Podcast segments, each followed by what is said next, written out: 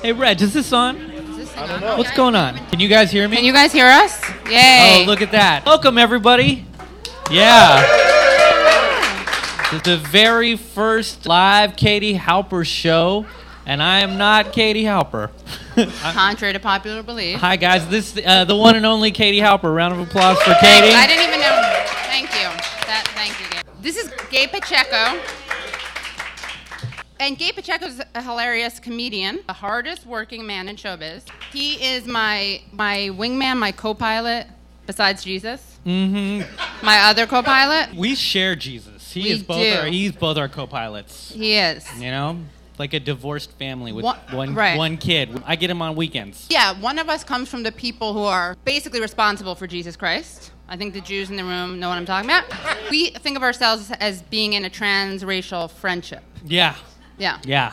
Uh, and that you are constantly taken for a Jew. Constantly passing. Passing. He passes. Actually, funny story, guys. He's half Mexican. And I get You know? spoken to in Spanish a lot. All the time. What up, mommy? So this guy over here, This guy over here? Reggie Johnson, Me? Yeah. I'm the straight guy out of- is. between the two of them. I mean, not that there's anything. Yeah. the three of us. I don't know. I, well, however it's described. Wow, This is people so know exciting. who I am. This is so exciting for you guys, for us. It's very good to see all these Yes. real faces. Yes. That's it. But probably almost as much of a draw as the radio show you see before you may have been our special guest tonight. What? We have a special guest? According to Wired magazine, this guy is the hardest blogging man in hip hop. What? Yeah. Jay Smooth, everyone.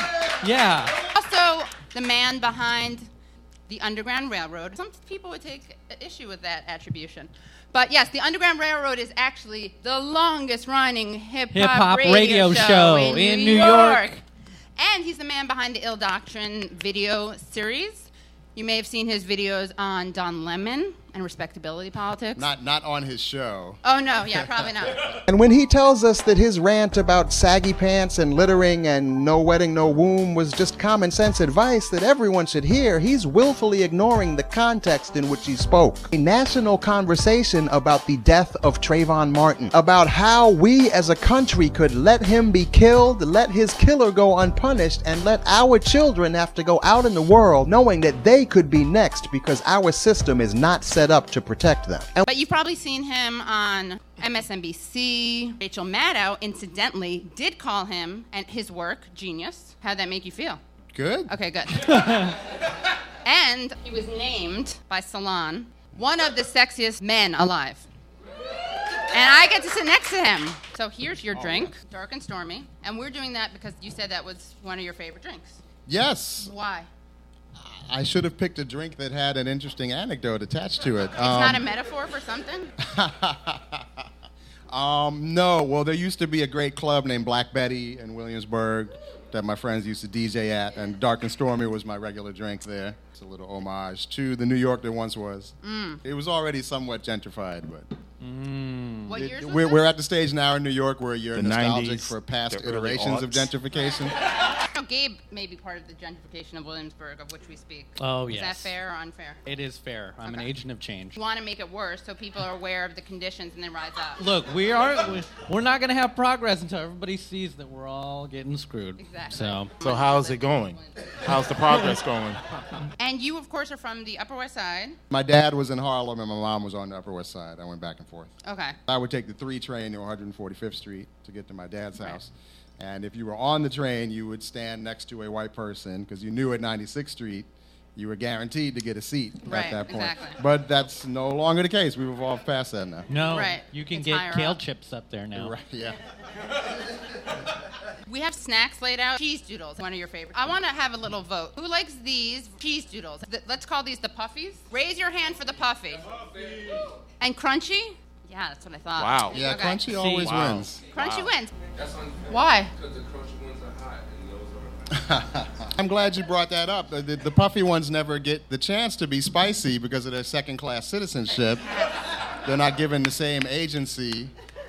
If they had Right. self determination, they could choose to be spicy, jalapeno, or whatever they wanted. So I've always had an affinity for the underdog Cheetos. Right. They're like essentialized. Right. Like all puffies look the same, taste the same. Life hack though is you can just take the you can life take a little hack. bit of chili pepper and just sprinkle it right on there. Dave is going to be sprinkling DIY tips throughout the show, by the way. Jay, Yes. I want to ask you some questions about you and what makes you tick. Okay. Okay, we already know that cheese puffs and dark and stormies do, but I wanted to know if you could tell us about your life and how you started doing what you're doing now. Yeah, well, you know, I, I grew up in the WBAI family back in the 70s and 80s. I grew up in a real counterculture, hippie, Doesn't he look activist young, by the way? oriented family. Of course, grew up right when hip hop was blossoming here in New York. So that became a big part of my identity. And in 1989, I was a 16 year old uh, with nothing to do in the summer, and my mother wanted me to find some kind of uh, positive activity. And I got uh, turned down from a job at McDonald's. So she.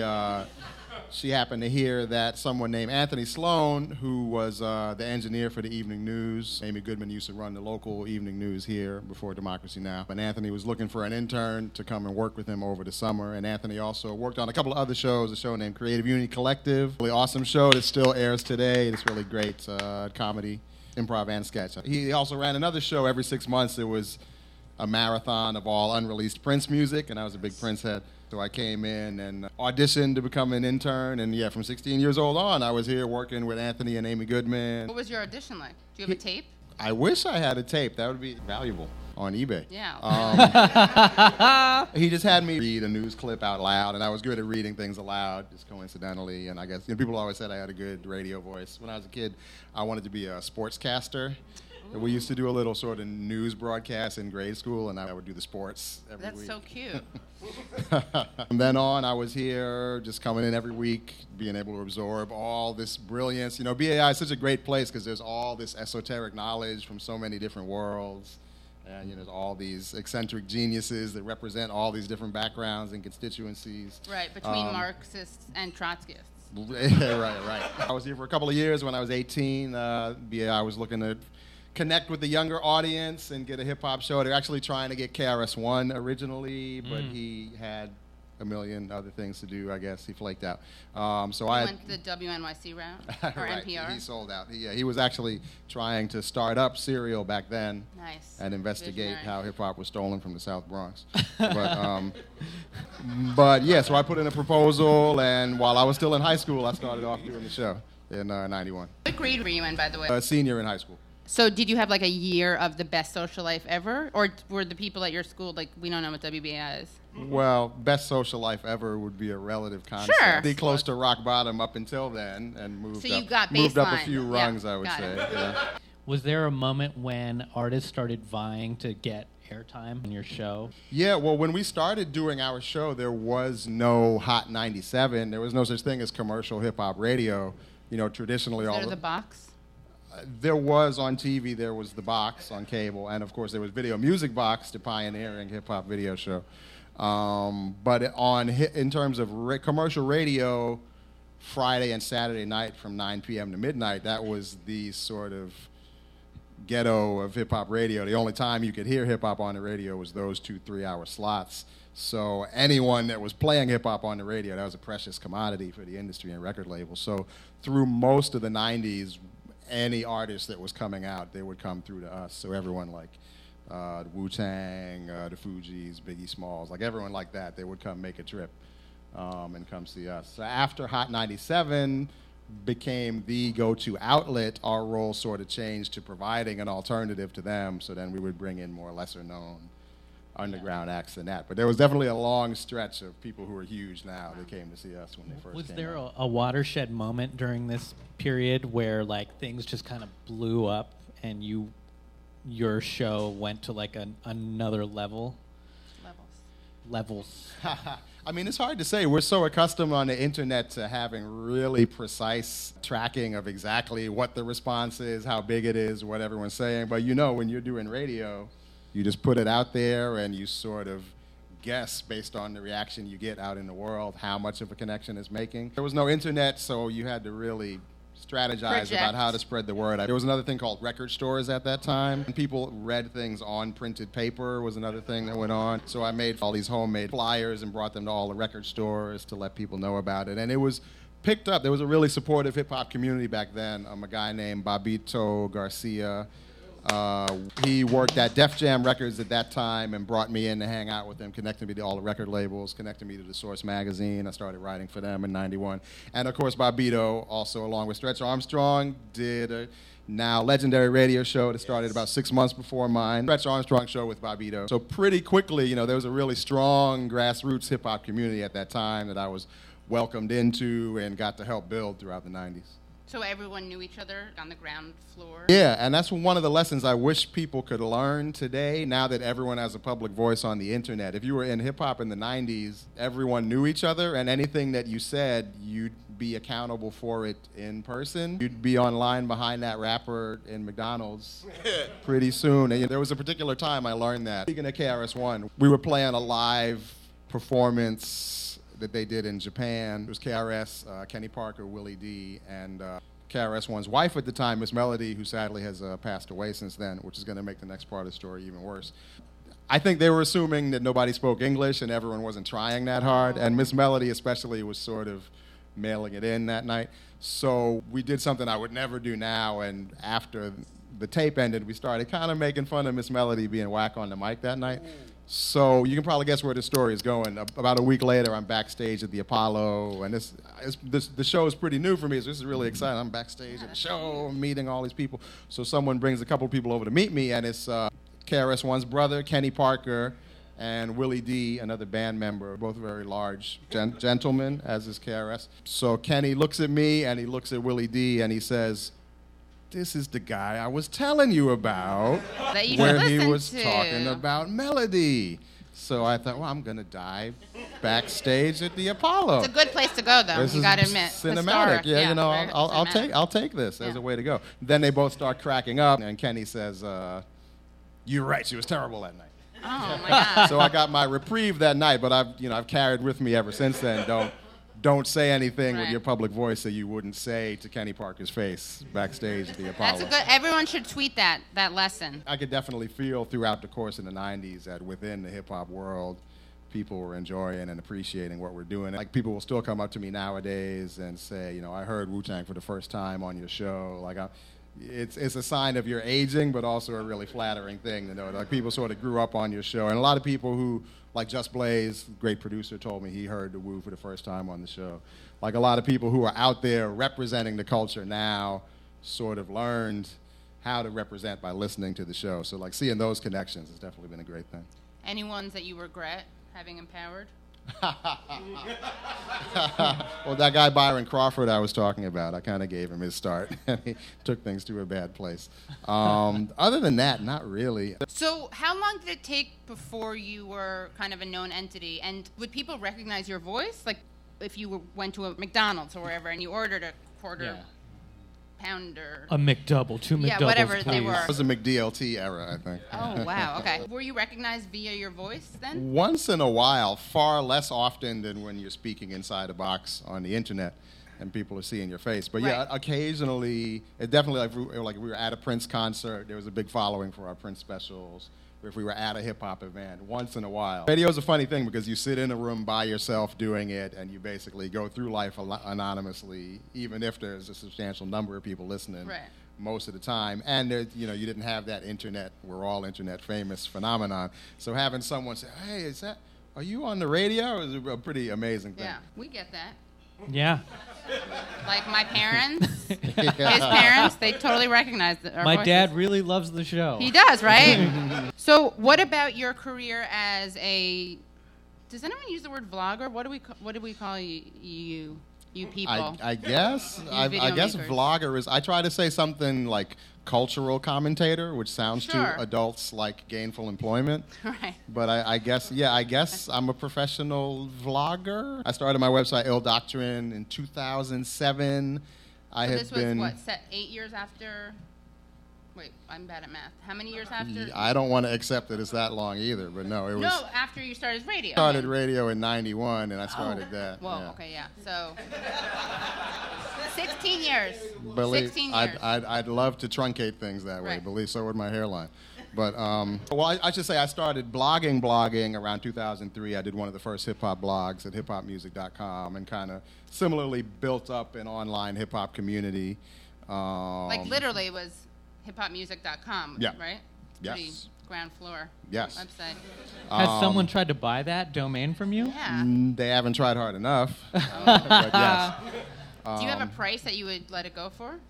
we're probably not allowed to say it, but yes, there'd have to be a lot of zeros. Okay, got it. It's just a lot of sentimental attachment. Right. Um, but yeah, so I have been doing that for a long time, and hip hop blogging it reached a point where it started off being a community where you could really exchange ideas, but it, more and more it was just kind of basically the Byron Crawford era where you rely on shock value and being offensive to get over, and then it was just whoever had the freshest MP3 leaks, and there's no writing or thought going on at all. There were a lot of good bloggers who were sharing music. No shots at any of those people, but I'm going to tell became- Byron. Oh, you can tell Byron. Okay. He already knows. I kind of lost my love for textual blogging, and the video blogging medium was just kind of jumping off at that time. And there was no one really representing from a hip hop space yet.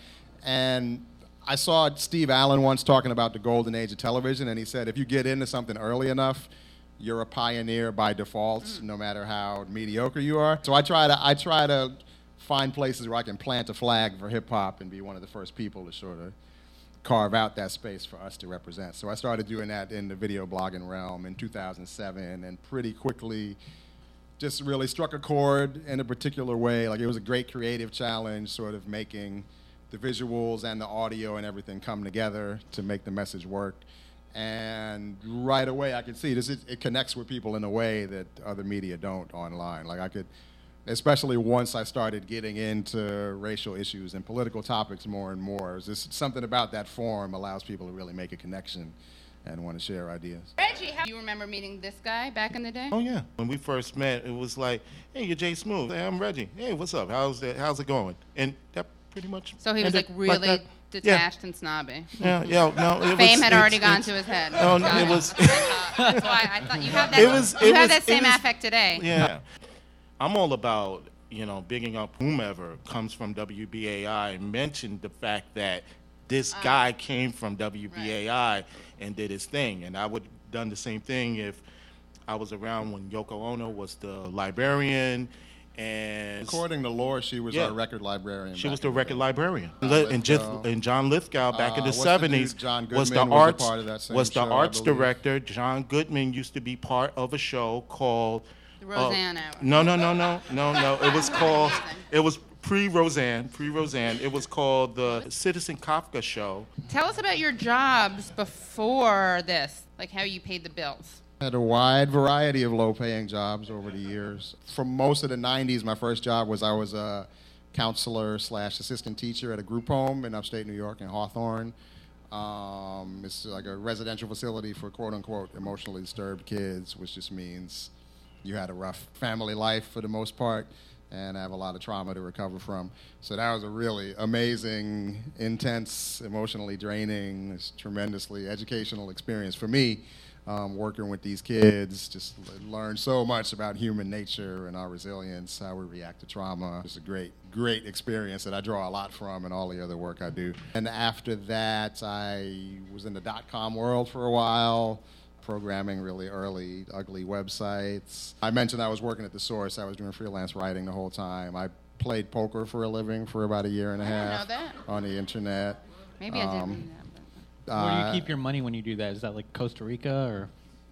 I, the less we say about that, the better. Mm. All right, all right, all right. It was on a, it, in a totally legal website, legal in whatever Sure. country it was. Anyway, so after that, um, I worked for an oral history project, StoryCorps, for Oh, a while, right, which was yeah. another great experience. Did five or six hundred interviews for them. You get to hear a two-minute clip on the radio, but the actual 40-minute sessions are so much richer than you ever get to hear in those clips. You know, I think it was frustrating for a lot of us. It's like storytelling blue balls when you hear it. But you have a very interesting relative, specifically your grandfather, Theodore Strongin. Yeah, I have a lot of very interesting relatives if you're Right. measuring by levels of dysfunction. I have a musical and artistic pedigree for sure. Uh, my dad was a poet who uh, worked closely with Gylan Kain, who was one of the original Last Poets. Um, so I grew up in that milieu, going to see Amiri Baraka and people like that.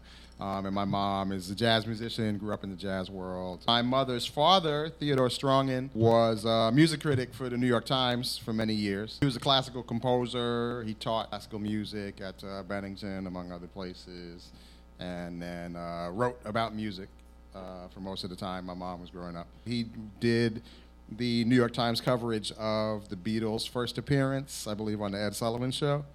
And the piece is pretty cool for me because he brought in my then 15 year old mother to be the sort of teenage expert on this whole Beatles phenomenon. So it's a, it's a pretty great piece if you look it up. There, he sort of tongue in cheek, self deprecatingly approaches it like I'm a classical critic treating this Right. Beatles performance as if it's a classical composition. And there's a pretty great clip on YouTube, which I didn't discover until recently, where the Beatles did a press conference the week after that, and someone asked them about uh, my grandfather's review. Um, they asked, so they asked, uh, so Theodore Strongin said you had unresolved leading tones, a false modal frame, They totally do. ending up as a plain diatonic.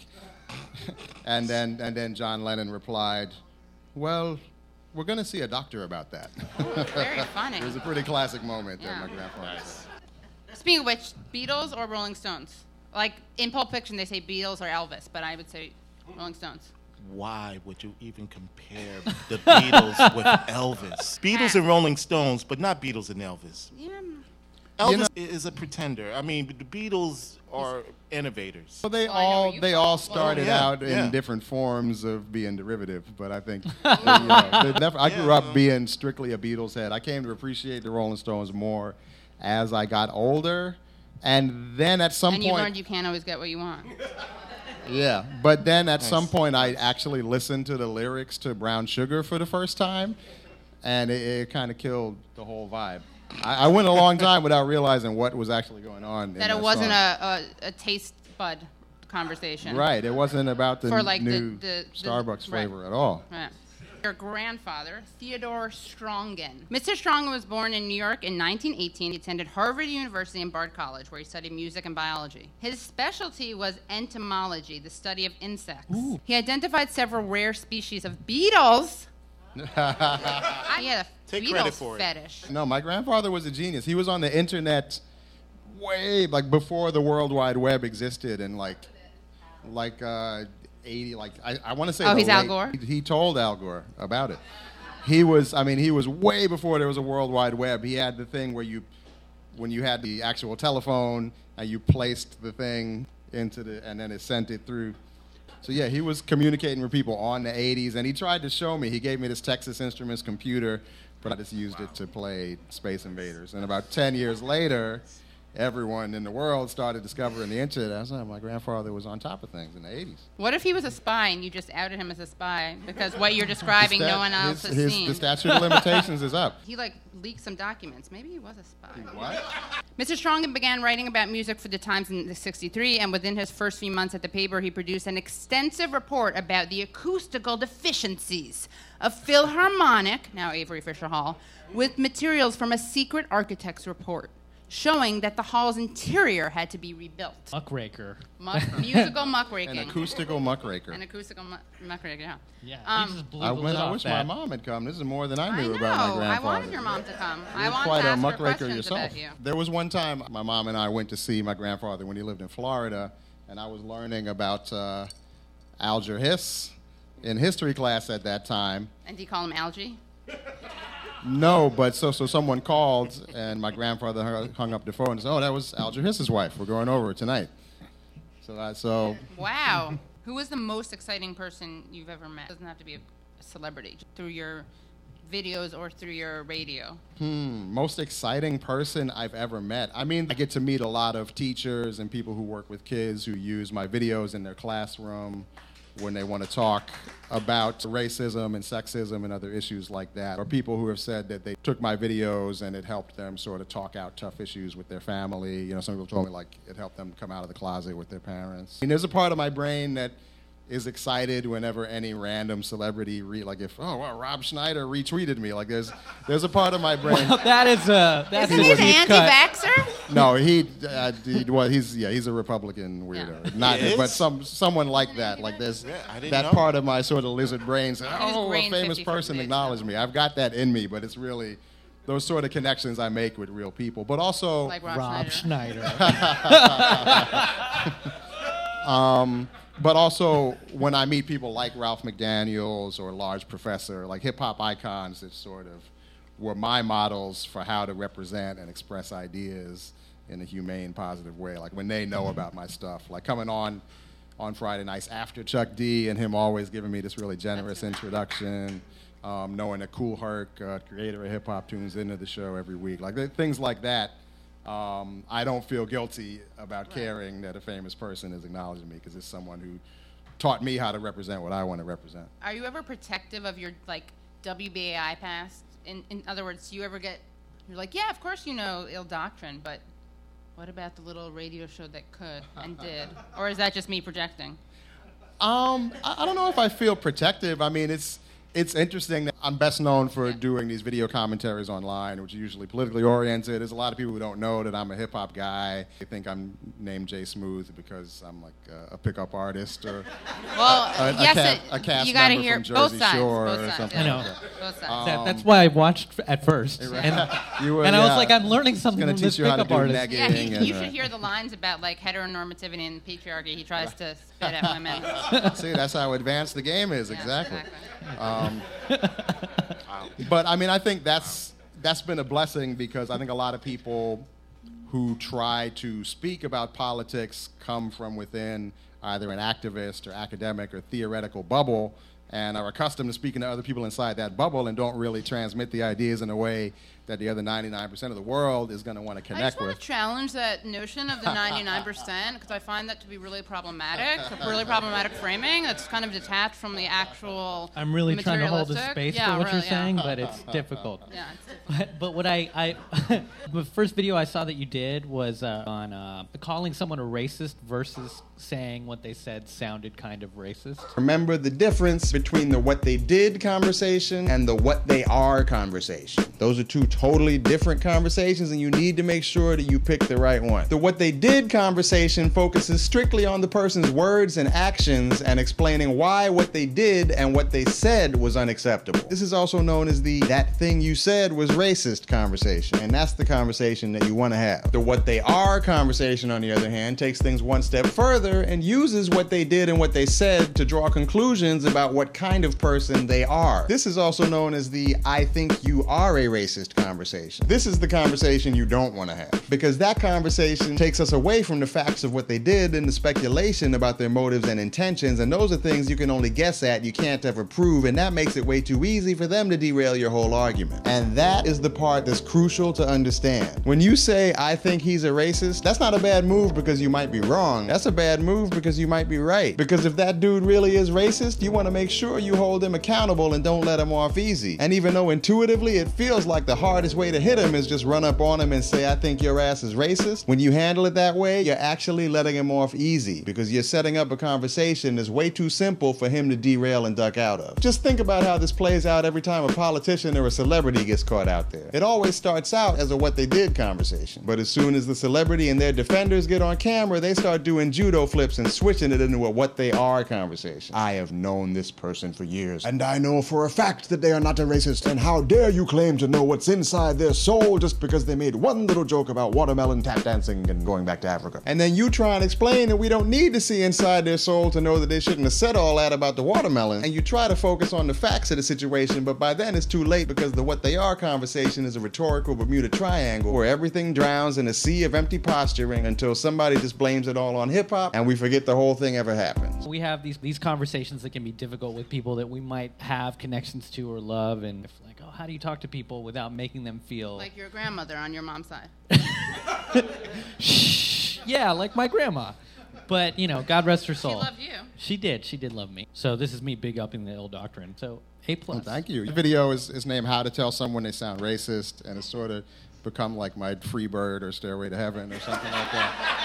Um, yeah. I made it in 2008 during the election season, I think reacting to Bill Clinton's weird comments about Jesse Jackson at that time. And, you know, this, most of my videos are something was on the news that really vexed me, and I just rant about it into the camera for 10 hours and then that's edit. your process. And then edit it down. Yeah. Jewels, guys. That's a jewel right there. Yeah. yeah, like I when I have enough rage to fill up a tape, I like I just crush that rage into a diamond in the editor. So usually I do that, and the average YouTube video gets it gets views for about 48 hours, and then it goes away. But this video, for years, people have just kept coming back to it, and that's the one that people probably use the most in sort of their their syllabus or their curriculum, and it's sort of become part of the canon of arguing about racism online. Trying to make sure racism doesn't go away. Yeah, thankfully that market remains strong.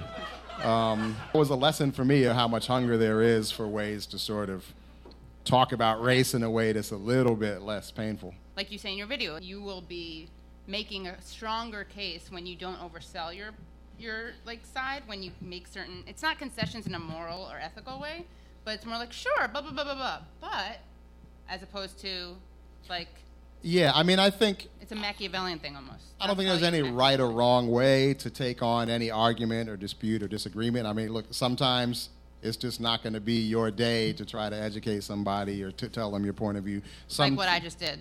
some sometimes sometimes you're just going to need to practice self-care and let someone know i don't need you to understand why you need to stop doing that but you need to stop doing that. There are other times when you feel up to it you can try to be precise and try to find common ground in a thoughtful conversation. And i think you just need to be real with yourself about what your goal is in that conversation. But i think there are there are times when you need the catharsis of just telling somebody off but you can also sort of get addicted to the catharsis of telling somebody off and just do that as the default in every interaction. And you, I think you can sort of mistake bluntness for precise, effective communication.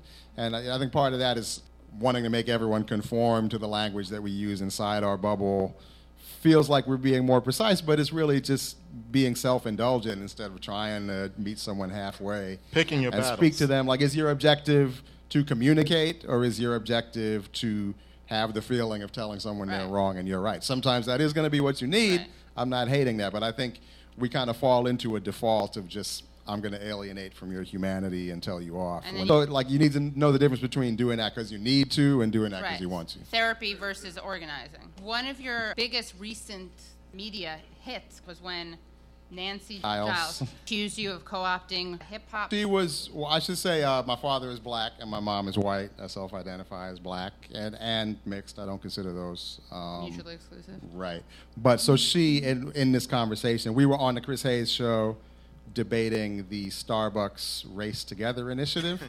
And uh, In which Nancy. the entire racial harmony of this country was put into the hands of baristas. It's a weird thing to just shove it into Just one. corporate, top down, just the way it should be, you know? Yeah. I just wanted to give the context. Yeah. But at one point in the, the panel discussion, she, I guess, had been assuming I was white and thought she could score points by accusing me of sort of trying to talk black, and that she did this weird Yeah. imitating uh, hip hop. So black. meta, That was but so wrong. hilarious. It was yeah. So I had so to hilarious. awkwardly try to finesse telling her I'm actually black within Right. within the constraints of this panel. So it Which kinda- you did by saying, I'm black. I Well, I said, Uh, yeah. Well, I said, well, that's also funny because Oh, yeah. I'm actually black and you assumed otherwise. Right. And this is the kind of awkward conversation we can look forward to in Starbucks across America. Um, so that Oh, that'd be that amazing. that became a big A vi- viral like, "Have you checked your white privilege yeah. today?" that sort of become my franchise is Yeah. telling people I'm actually black. Like I was like that was the number one trend on Facebook from that. Right. It was a re- it was a real lesson in how the randomest things can just become a piece of media that Right. defines you. Lu- Shouting Luckily, I think. I've done enough work that I'm not known only for that. Right. So you identify as both mixed and black. And Yeah. has that changed over time because of your age or because of the you know the times in which we live or is that have you had basically the same self-identification since uh, you know you can remember?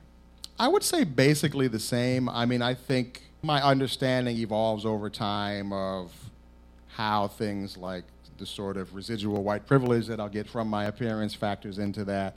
And I think, you know, it's a lifelong process of learning how your self identity and the way people will choose to perceive and categorize you, how those things intersect and don't matter to each other, but also do. I mean, and I think our collective understanding of race uh, continues to evolve in the country, albeit at a glacial pace. Um, so I, I mean, I think being someone who identifies as black but is visually indistinct, it gives you a lot of lessons about how sort of random and unscientific and illogical and absurd America's racial construct is, and at the same time, how real it is, and how we all have to Right. figure out how to live with it. When I was a teenager and I had those awkward moments, I really hated it, but now I can sort of appreciate it. For people who aren't at all sensitive to this stuff, like it's hard to explain that race is both a construct and racism is very real. Right. Like you walk down the street and something may happen to you because of the way Yeah, you know, yeah. It's always been this strange goal Americans have to feel like we're over race Right, by never talking Right. about race again, which is you know usually when you have a healthy relationship with something, you're comfortable talking about Right. it when it comes up, but we can't wait to never ever talk about race again for some reason. So and that, so that's a rhetorical angle people will use. Like, yeah, it is a social construct, and that means if we just stop talking about it, it'll go away. I heard someone say once, well, money is also a social construct Right. That's a good. Yeah. Mm. but I haven't been able to convince my landlord to, to you know to let go of that abstraction. So it is, you know, and I think you can be realistic about its origins and think about how to grapple with it as a reality in our lives. Your mom is Jewish. Is Yes. that right? Okay. I mean, we didn't. My grandfather was a staunch atheist and sort of renounced. The so. best Jews are. Just kidding. yeah, some, yeah. some of the best Jews are. so I didn't really, I didn't really grow up learning that much culturally, but I'm Torah. proudly of Jewish ancestry. Yes. Right. Right. I always say my parents would like if I brought home a religious Jew, they would sit shiva. That's what you do when someone dies. You eat a lot. I used to not identify as Jewish because I associated it with religion. Now I'm actually defiant about it because people are like, "How can you be Jewish if you're not religious?" We had Judah Friedlander on the show. His mom is Catholic and his dad is Jewish. It's like people look at you like you killed their dog when they find out you're only half Jewish. He was like Hitler defined Jews as someone who only had one Jewish grandparent. Like so, in some ways, Hitler was a lot more accepting of Jews than other Jews are. I always say, like, my standard is like, if you're Jewish enough for Hitler, you're Jewish. Which some people may find problematic and empowering of Hitler. Like, Jews used to be treated like it didn't matter how you identified, it was the, a blood question, right? Anyway, this was more therapeutic for me. but no, I wanted to ask you like, how you identify as Jewish or bluish. Our friend Adam Serwer, I think, is fond of that, that phrasing. I don't always bring it up just because I don't want to be misleading since we never practiced or anything. But you. Mm, keep going. I'm not gonna. No, But it's not misleading. It's only misleading Right. if you're like, I'm a rabbinical Jew. You feel like it's still synonymous with being religious. not necessarily. I mean, like when the you're guy outside the truck oh, yeah. asks. Well, there, yeah. Right. Sorry, I didn't mean to be dismissive of uh, messianic zealots. like if a religious person asks you if you're Jewish, is your response different from if a non-religious Jewish person does? Yeah, I mean, I don't know. I don't know if I ever get that. I usually say my mom's black I mean, my dad's black. I was like, oh, you throw a curveball. Okay, oh, cool. I just Dolezaled myself. Oh, yeah, right. I thought we could open it up to questions from the audience. The president was just recently speaking about guns, and we as a nation have been talking about guns. In my hometown, Chicago, guns are so ridiculously glorified. I grew up on songs like Stop the Violence and We're All in the Same Gang. This melody was in one of the videos. How do you feel like hip hop can start to take control of that issue and bend back towards putting stopping violence and hip hop being a more positive thing?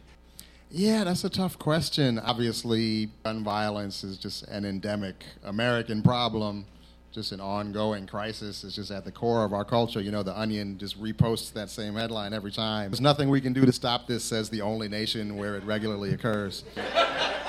so, obviously, this is not specifically a hip hop problem, but I think it's naive to claim that uh, the messages we put out there have no effect whatsoever on people's outlook. You know, industry rule number 4080. Record company people are shadier than ever in 2016, and we have this trend more than ever of record labels seeing artists as disposable. You know, now that it's harder to really build a huge ongoing mainstream pop star, the easiest thing to do is find someone who has quick internet buzz and milk that for the next three months and then throw that away. And in hip hop, you see that happening with people like Chief Keef who just have no perspective about the world, are caught up in the most negativity. A record label swoops in, uses them to feed on the public's worst instincts to cash out for three months, and then they throw him back out in the street. Or in the case of uh, Bobby Shmurda, they literally let him go to jail right after the record comes out and leave him there. I'm not sure what the solution to that is. I mean, I think there's a lot of alternative hip hop out there. J. Cole sold a lot of records. Now, all of his gender stuff is not totally in place, but he's trying to be thoughtful as best he can and provide an alternative, and that sold a lot without really having any radio hits or anything like that. So, I mean, I think we can support the stuff that provides an alternative and we can cultivate the hip hop spirit that we want on a local community level, which is where hip hop has always really thrived the most. You know, Jeff Chang talks about that powerfully in his book Can't Stop, Won't Stop, just sort of gives a cultural history of hip hop. That that's always 99% of how hip hop is manifesting in our world is amongst ourselves on a community level. You know, I did a teaching artist thing in the South Bronx a few years ago, and I got to see something that I would have never known or guessed that all these kids, these eighth graders in the South Bronx, have their little black books doing graffiti. And I got to have uh, Tracy 168, one of the pioneers, come in and talk to them. So there's that hip hop spirit that we grew up on is still out there all around, and we can cultivate it and plant seeds. You know, like like Grace Lee Boggs said, go out and plant a garden. We can do that with hip hop and try to have some kind of countercultural action going on. I mean, that's I wish I had a better answer than that because that feels meager, but I think that's one thing we can do. Between environmental issues, I don't know more, uh, missing and murdered indigenous women, there's a lot of native issues that are taking root now in some of the younger uh, generations. Are you uh, seeing any uh, native uh, hip hop artists, any of these guys, Frank Waln perhaps, or anybody else breaking through uh, in from from your perspective? I mean, there's definitely a lot of great artists out there. There's a group named Tribe Called Red that I think is really dope. I'm always bad with names, but there's a bunch of other ones out there, um, and we definitely try to promote that kind of thing as best we can. But I think it's hard if you don't fit into really particular boxes to get a lot of push outside of these sort of alternative spaces. So I, I definitely hope that happens more.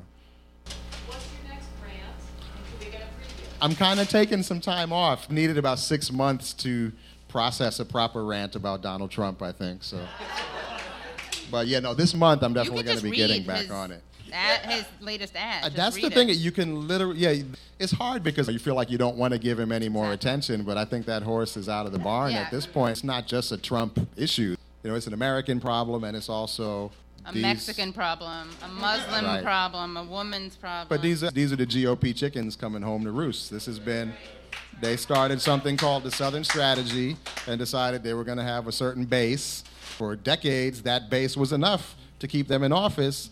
That base doesn't give them the numbers anymore. They can either decide to enter the modern world or keep clinging to that base more desperately and feed them more and more fear and paranoia. That's what the GOP's been doing with a polite cover on it for years now. Donald Trump's just stripping the cover away. I was wondering, Jay, your thoughts on uh, the recent television show Empire and what it has done for or to hip hop. Mm. Yeah. uh, I mean, it's an entertaining show. You know, I think there's a place for camp in the world. I don't love everything that goes on, and I think when you're starting something and people aren't watching it yet, you can sort of be balancing different influences. Like I think they had a mix of trying to take themselves seriously and being absurd in the first season.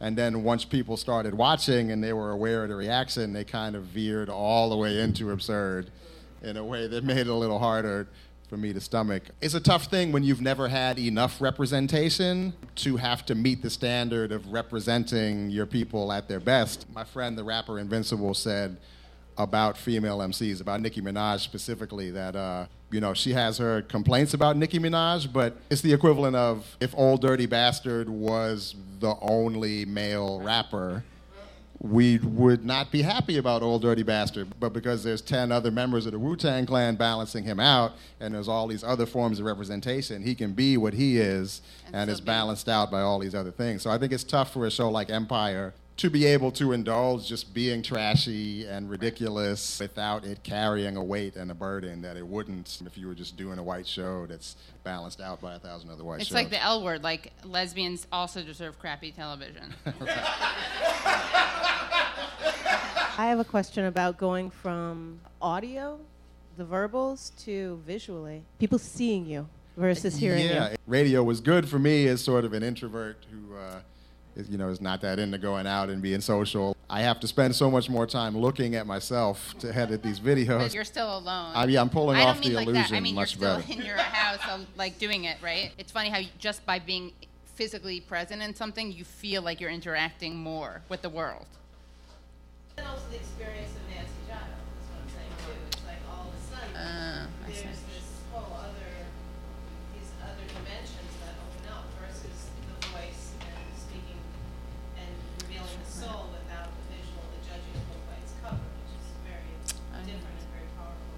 Yeah, I mean, I think that was a blessing for me getting to do radio when I was 16 years old. When I would meet people for the first time as a teenager, there'd be a, that, that sort of hitch in the conversation where people say, "Mm, and what are you? Sometimes it would just be a silent thing that went on in their heads. But as I'm gradually trying to build my self esteem and identity as a teenager, I'm aware of all those little things. So being on the radio where people are strictly connecting with my voice sort of took all those other cues away that made interacting awkward. It allowed me to connect in a way that felt more comfortable for me. So I I think radio was powerful in that way. So that for probably me. allowed you to have, in some ways, I, okay, that's way too leading. Did that allow you to have the, the con- did that allow you to have the confidence then to go into video? Do you think that let you become more comfortable and then approach video in a way that you couldn't have done without this kind of intermediary empowering thing that happened to not have a visual aspect? Um, I mean, I think you learn a lot just about how to fill up the space Right. and communicate like, "It's not that deep, effectively. Katie." Uh, I, no, it, it probably is. Yeah, I don't know if I can think that deeply, this deep into the conversation. And we've only had one drink. Thank you guys so much for coming today, and thank you so much, Jay Smooth.